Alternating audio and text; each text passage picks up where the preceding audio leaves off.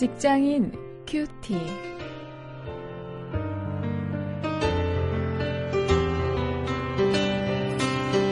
여러분 안녕하십니까? 1월 10일 오늘도 우리가 창세기 9장 18절부터 27절까지 말씀을 가지고 일의 축복을 저주로 바꾸지 말라 이런 제목으로 함께 말씀을 묵상하도록 하겠습니다.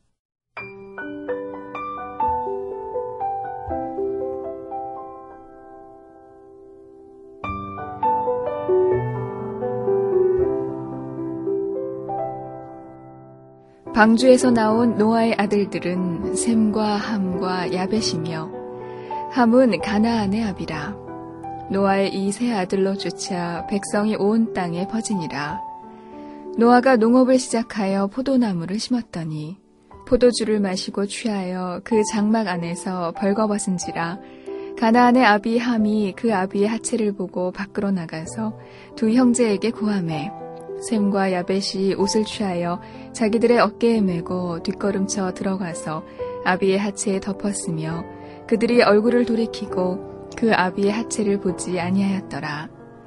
노아가 술이 깨어 그 작은 아들이 자기에게 행한 일을 알고 이에 가로되 가나안은 저주를 받아 그 형제의 종들의 종이 되기를 원하노라. 또 가로되 셈의 하나님 여호와를 찬송하리로다. 가나안은 셈의 종이 되고 하나님이 야벳을 창대케 하사 셈의 장막에 거하게 하시고 가나안은 그의 종이 되게 하시기를 원하노라 하였더라.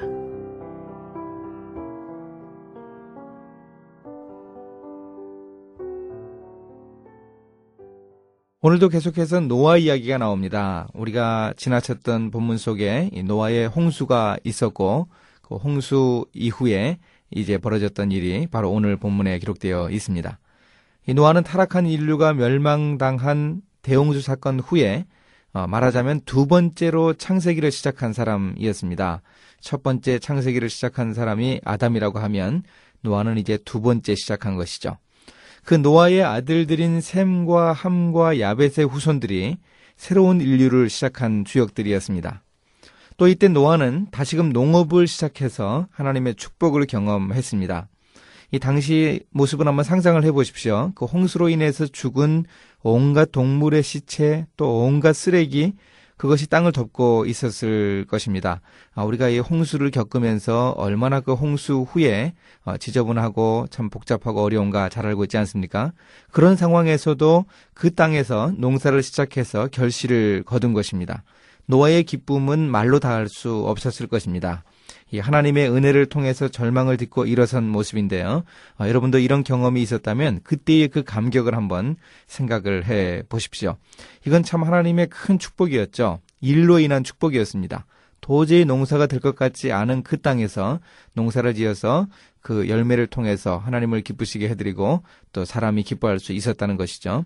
그런 감격적인 모습이었는데 노아가 그런 하나님의 축복을 경솔하게도 저주로 만들어 버렸습니다. 자신이 농사지었던 그 포도로 만든 그 포도주에 취해서 어, 이성을 잃고 어, 말았습니다. 그래 노아는 장막 안에서 벌거벗고 누워 자고 있었습니다. 이것은 일종의 성적인 방종을 암시하기도 합니다. 이런 아버지의 모습을 보고도 이 둘째 아들인 함은 아버지의 수치를 가리는 일을 하지 않았다고 합니다. 그것을 안 노아가 둘째 아들 함을 저주한 것입니다. 하나님이 주신 아름다운 복을 이 방종과 무례로 저주가 되게 한 이 사건은 이 타락한 인류의 역사만큼이나 안타까운 일이 아닐 수 없습니다. 하나님이 주신 복을 저주로 바꾼 것인데요. 우리도 일을 하면서 하나님이 우리에게 주신 그 귀한 축복인 그 일을 우리의 잘못이나 우리의 실수로 인해서 저주로 만들지 말아야 합니다. 하나님이 우리에게 주신 일을 축복 그대로 유지하면서 일하려고 하는 그런 자세가 우리에게 꼭 필요합니다. 말씀을 가지고 실천거리를 찾아보겠습니다. 나의 일이 나 자신과 또 주변 사람들에게 복을 줄 수 있어야 하죠. 어, 그렇게 될 수 있도록 우리가 노력해야 합니다. 또 나의 실수로 인해서 상처를 준 우리 동료들에게 아픔을 준 경우가 있죠. 뭐그 사람들의 목록을 한번 적어보고요.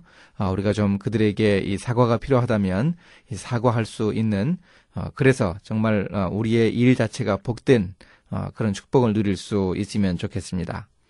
이제 함께 기도하시겠습니다.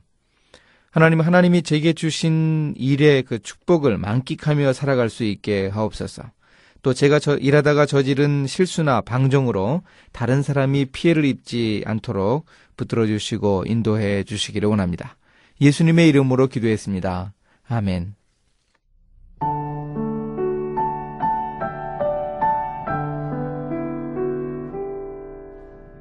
탈무드에 보면 노아와 포도주에 대한 글이 있습니다.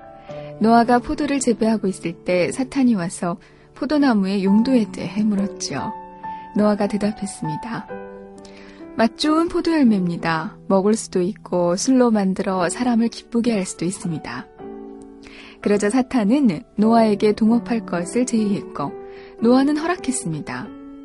사탄은 양과 사자와 돼지와 원숭이를 차례로 죽여서 그 피를 포도나무에 거름으로 주었습니다. 그래서 그 뒤로 사람들이 포도주를 마시기 전에는 양처럼 순하다가 조금 마시면 사자처럼 용감해지고 많이 마시면 돼지처럼 탐욕스러워지며 자, 취하면요 엉덩이가 빨간 원숭이처럼 춤을 춘다는 것입니다. 이 글은 술이 사람에게 미치는 영향력을 잘 보여주고 있습니다.